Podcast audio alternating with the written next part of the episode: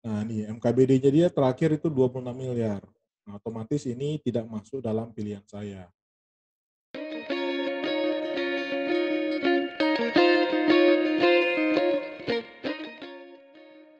Halo, ketemu lagi dengan saya Yosi Girsang. Salam investasi, yo yo yo.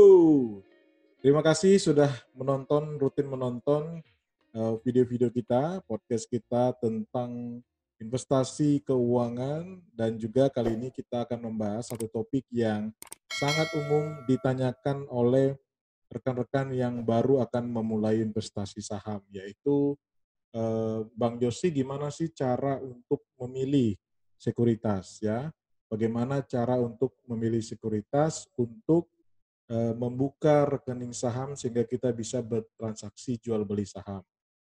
Oke, nah ini saya share screen. Baik, sedikit mengingatkan kembali, ketika kita hendak bertransaksi saham, maka yang pasti semua prosesnya dilakukan di Bursa Efek Indonesia. Jadi memang untuk Indonesia, tempat untuk jual beli saham itu di Bursa Efek Indonesia. ya. Sehingga kalau kita mau mendaftar, itu dibutuhkan eh, akses melalui sekuritas. Jadi sekuritas ini bukan security, itu beda. Kalau security keamanan, kalau sekuritas ini adalah anggota dari Bursa Efek Indonesia yang bertugas untuk membantu kita melakukan transaksi jual beli saham. Jadi kita harus mendaftar supaya menjadi nasabah di sekuritas sehingga kita bisa melakukan transaksi jual dan beli saham. Nah, kalau kita mau mendaftar ke sekuritas, apa saja data yang dibutuhkan? Sangat simpel sekali, uh, dibutuhkan yang pasti identitas KTP, nah NPWP atau uh, nomor pajak, nomor uh, wajib pajak itu dibutuhkan karena nantinya pada waktu misalkan kita memperoleh dividen itu potongannya hanya 10%. Dividen itu adalah laba bersih perusahaan yang dibagikan ke pemegang saham. Kalau Anda tidak punya NPWP, masih diperbolehkan untuk membuka rekening, tapi nanti potongan pajaknya akan lebih besar. Ya biasanya kan kayak mahasiswa itu belum punya NPWP, tapi mereka juga sudah boleh asalkan sudah memiliki KTP, sudah boleh mendaftarkan e, untuk membuka rekening saham. Nah, kalau Anda sudah punya KTP dan bagus lagi kalau punya NPWP, dan yang terakhir adalah rekening di bank. Jadi Kenapa dibutuhkan rekening di bank? Karena nantinya pada waktu kita hendak menarik dana, kita bisa e, memerintahkan sekuritas untuk mentransfer ke rekening kita. Jadi dibutuhkan scan atau foto dari halaman depan rekening bank yang kita miliki. Ya, ada beberapa sekuritas yang terafiliasi dengan perbankan itu biasanya mengharapkan e, rekening banknya di sini sama dengan rekening dari Eh, bank atau sekuritas tersebut. Nah, dana awal, dana awal sekarang itu bervariasi, cuman sekarang udah banyak yang bahkan e, sejuta, bahkan ada yang seratus ribu sudah boleh membuka rekening saham. Ya, e, saya tidak bisa sebutkan di mana saja, tapi nanti sebenarnya kalau misalkan anda mau mendaftar, ya, anda mau mendaftar itu juga bisa ditanyakan lewat telepon ke call center dari sekuritas tersebut. Bagaimana cara mengkontaknya akan saya jelaskan nanti ya. Nah, setelah kita punya lengkap data-data ini, pertanyaan berikutnya tentu gimana cara memilih sekuritas ya. Sekuritas apa yang harus saya pilih? Ada banyak, ada ratusan, mungkin ada seratus sekarang sekuritas di Indonesia. Bagaimana tips memilih sekuritas? Nah, ini tips yang saya berikan dari seleksi yang saya lakukan. Tentunya uh, ini bisa menjadi acuan dari Anda ya untuk pemula kira-kira apa sekuritas yang Anda harus uh, perhatikan sebelum Anda memilih sekuritasnya. Nah, biasanya yang pertama adalah saya pertimbangkan modal kerja bersih disesuaikan. Jadi katakan aja modal kerja bersih atau disingkat MKBD dari sekuritas tersebut itu biasanya saya memilih yang di atas 250 miliar. Nah, bagaimana kita bisa mengecek uh, sekuritas-sekuritas yang eh, modalnya sudah di MKBD-nya sudah di atas 250 miliar. Nah, kita tinggal masuk ke websitenya Bursa Efek Indonesia ya. Nanti linknya juga saya masukin di bawah. Jadi Bursa Efek Indonesia itu eh, linknya atau bisa dilihat di sini idx.co.id atau Anda bisa searching di Google aja misalkan gitu ya. Misalkan Anda buka Google gitu ya. Ketik aja Bursa Efek Indonesia. Nah, langsung kelihatan paling atas di sini ada idx.co.id. Nah, ini kalau kita klik seperti ini bentuknya.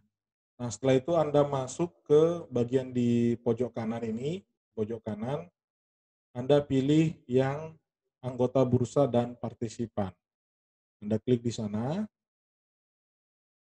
Nah, masuk ke profil anggota bursa. Nah, setelah Anda masuk ke profil anggota bursa, ya, nah di sini sudah lengkap. Ada sekitar 100 eh, sekuritas. Nah, bagaimana kita tahu sekuritas tersebut eh, MKBD-nya di atas 250 miliar atau di bawahnya. Contoh ini paling atas ajaib sekuritas Asia ya saya baru jarang-jarang mendengar lah, jarang melihat kantornya juga di, di kalau lewat di jalan ya. Tapi kita coba cek itu yang paling atas ini ajaib logonya ini kayak nggak tahu ini apakah terafiliasi dengan ajaib yang ada apa itu yang jual reksadana ya. Nah ini MKBD-nya dia terakhir itu 26 miliar. Nah, otomatis ini tidak masuk dalam pilihan saya. Ya, kenapa MKBD di bawah di atas 250 miliar itu penting karena saya percaya bahwa ketika modal suatu bisnis lebih besar tentu nantinya kemampuan mereka untuk berinvestasi untuk eh, mengimprove pelayanan kepada customer itu juga kesempatannya lebih besar. Kalau misalkan modal kerjanya sendiri sudah kecil ya tentunya akan sangat terbatas untuk bisa melakukan improvement. Walaupun tidak jaminan 100% kalau MKBD-nya misalkan 800 miliar itu akan sangat bagus sekali user experience ya. Nanti kita jelaskan di bawah ya. Nah, kita lihat lagi misalkan nih Aldi Racita Sekuritas Indonesia ya. Nah, MKBD-nya 90 miliar. Nah, ini masih di bawah 250 miliar. Nah, saya sebenarnya sudah membuat list eh, sekuritas apa saja yang di atas 250 miliar. Nah, ini contoh-contohnya ada Mandiri Sekuritas, ada BCA, ada Trimega Sekuritas, MNC Sekuritas, Sinarmas, BNI, Mirai Aset, dan Indo Premier Sekuritas. Mungkin bisa jadi ada beberapa sekuritas lain yang di atas 250 miliar, tapi eh, ini contoh list yang saya tahu. Nanti coba kita cek ya. Contohnya misalkan Mandiri Sekuritas. Jadi nama-nama ini coba kita cek ya di website yang IDX tadi. Nah, Misalkan kita back, biar gampang itu, nah ini sudah ada cari berdasarkan nama. Jadi misalkan Anda ditawarkan juga untuk salah satu sekuritas, Anda bisa cek di sini. Misalkan saya mau lihat sekuritas tadi Mandiri, saya klik M. Nah, Mandiri Sekuritas ada di sini misalkan, Mandiri Sekuritas. Nah, berapa MKBD-nya? 393 miliar. Jadi di atas 250 miliar ya. Kemudian saya lihat lagi, saya back, saya lihat misalkan tadi BCA ya, BCA. Nah, BCA Sekuritas, dia MKBD-nya sebesar, nah ini 586, lebih besar lagi malah ya dari Mandiri tadi ya. Nah, kemudian tadi ada apa ya, eh, Sinarmas, Sinarmas Sekuritas misalkan ya, Sinarmas Sekuritas, Nah, 575 miliar. Jadi hampir semua tadi yang di atas itu saya cek itu di atas e, eh, 250 miliar ya. Coba kita lihat sekuritas yang lain mungkin ya. Misalkan Bahana, Bahana berapa ini? Nah, ini 222 miliar masih di bawah gitu ya. Ada apa lagi nih? Oh, Beni, tadi kan ada Beni di list yang saya tunjukin. Beni berapa sih? Nah, dia 364 miliar. Jadi udah di atas 250 miliar. Nah, itu. Jadi nanti kalau Anda mau ngecek sekuritas yang lain, silahkan dibuka di idx.co.id, nanti masuk ke bagian eh, profil anggota bursa, di situ Anda akan bisa lihat berapa MKBD-nya. Nah, setelah Anda tahu berapa MKBD-nya, setelah itu di atas 250 miliar, nah ini dia. User interface UI eh, dan user experience UX. Artinya apa? Jadi apakah uh, aplikasi? Jadi biasanya kan ada dua cara untuk kita bertransaksi. Yang pertama, kita ada dioperasikan uh, secara dibantu oleh uh, seseorang di broker tersebut untuk kita jual dan beli. Biasanya itu fee-nya akan lebih tinggi dibandingkan kalau kita menggunakan aplikasi online. Jadi aplikasi online-nya simple sih kayak kita membeli e-commerce lah. Tapi uh, pada akhirnya uh, biasanya sebelum kita membuka rekening itu itu kita diizinkan untuk trial, mencoba gitu. Atau ketika sudah dibuka pun rekeningnya kan bisa kita masukin dana kecil dulu gitu. Misalkan 5 eh, juta gitu ya. Untuk kita coba dulu merasakan bagaimana platform dari uh, uh, aplikasi online dari sekuritas tersebut. Apakah mudah dioperasikan ya. Kemudian sering diskonek nggak atau susah nggak kita untuk connect ke aplikasi tersebut ya. Terus aplikasi itu kalau dibuka lambat atau enggak gitu. Terus kalau dioperasikan untuk pindah dari satu bentuk ke bentuk lain lain itu ngelek nggak, lambat nggak gitu ya.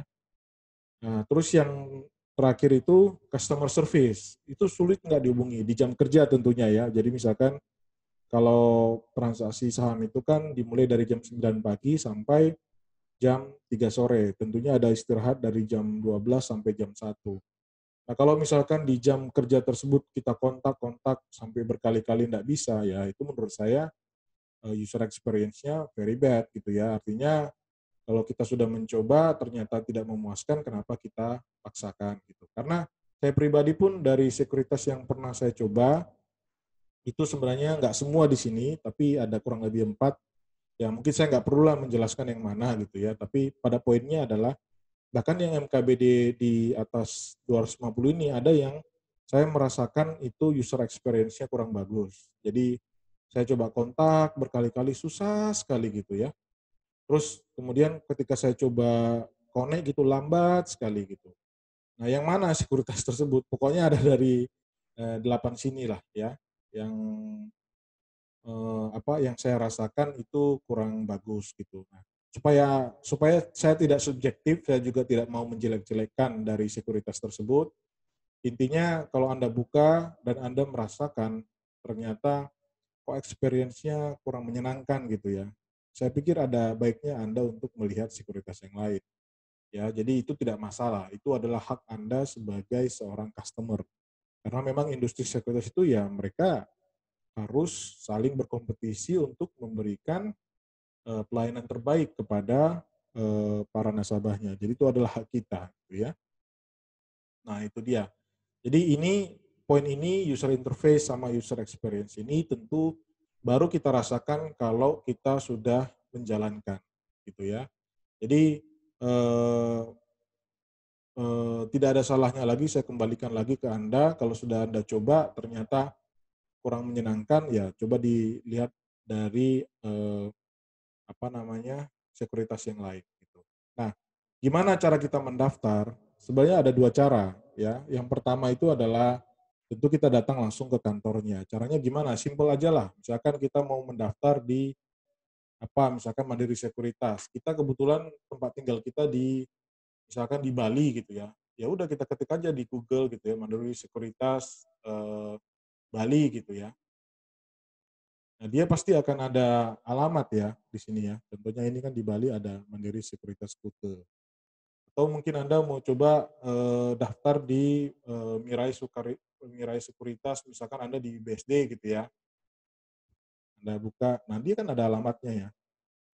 Bahkan ada nomor telepon, jadi Anda bisa langsung telepon untuk diskusi ini gimana cara pendaftaran gitu.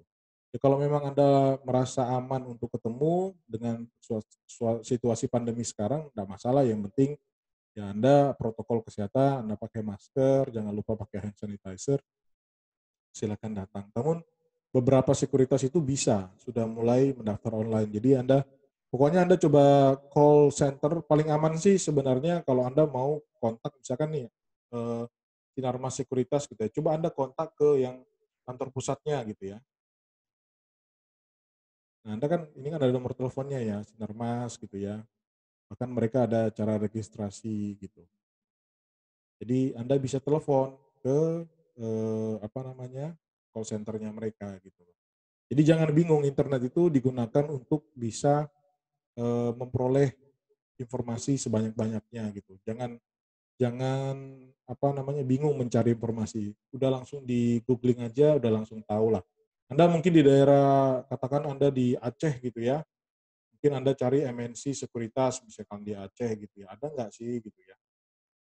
Aceh misalkan. Nah ada, ternyata ada MNC Sekuritas Cabang Aceh itu ada di ini, alamatnya sama nomor teleponnya. Tinggal Anda telepon ke sana, kontak, terus konsultasi, pasti akan ada yang membantu Anda.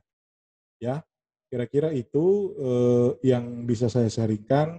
Kemudian untuk Anda orang yang masih awam belajar saham, ya sama sekali banyak istilah-istilah yang Anda kurang paham. Saya sudah sempat tulis di Tagar, di website tagar.id, belajar saham untuk pemula gitu ya Nah, itu ada beberapa istilah-istilah, nanti akan kita bahas juga ya, yang menjelaskan apa itu saham, ya banyak eh, istilah-istilah dalam saham lah. Gimana keuntungan di saham gitu ya, cara beli dan jual saham, ya, cara dan syarat membuka rekening, ya. Kalau mau masuk ke website ini gampang, tinggal masuk ke Google, Anda ketik aja ya. Masuk ke Google misalkan ya. ya dan masuk ke Google, langsung ketik aja belajar saham. Gitu. Anda ketik, mau langsung ditambahi tagar juga boleh. Anda bisa masuk di bawah sini. Ini ada di halaman satu Google belajar saham untuk pemula. Kebetulan memang sudah sangat banyak orang yang mengakses di uh, website kita ini karena kita berusaha untuk menyajikan informasi yang mudah dipahami oleh rekan-rekan yang mau belajar investasi saham dari awal, yang masih awam. Oke, demikian uh, sharing kami tentang bagaimana Anda memilih sekuritas untuk memulai berinvestasi saham. Semoga bermanfaat. Salam investasi, yo yo yo.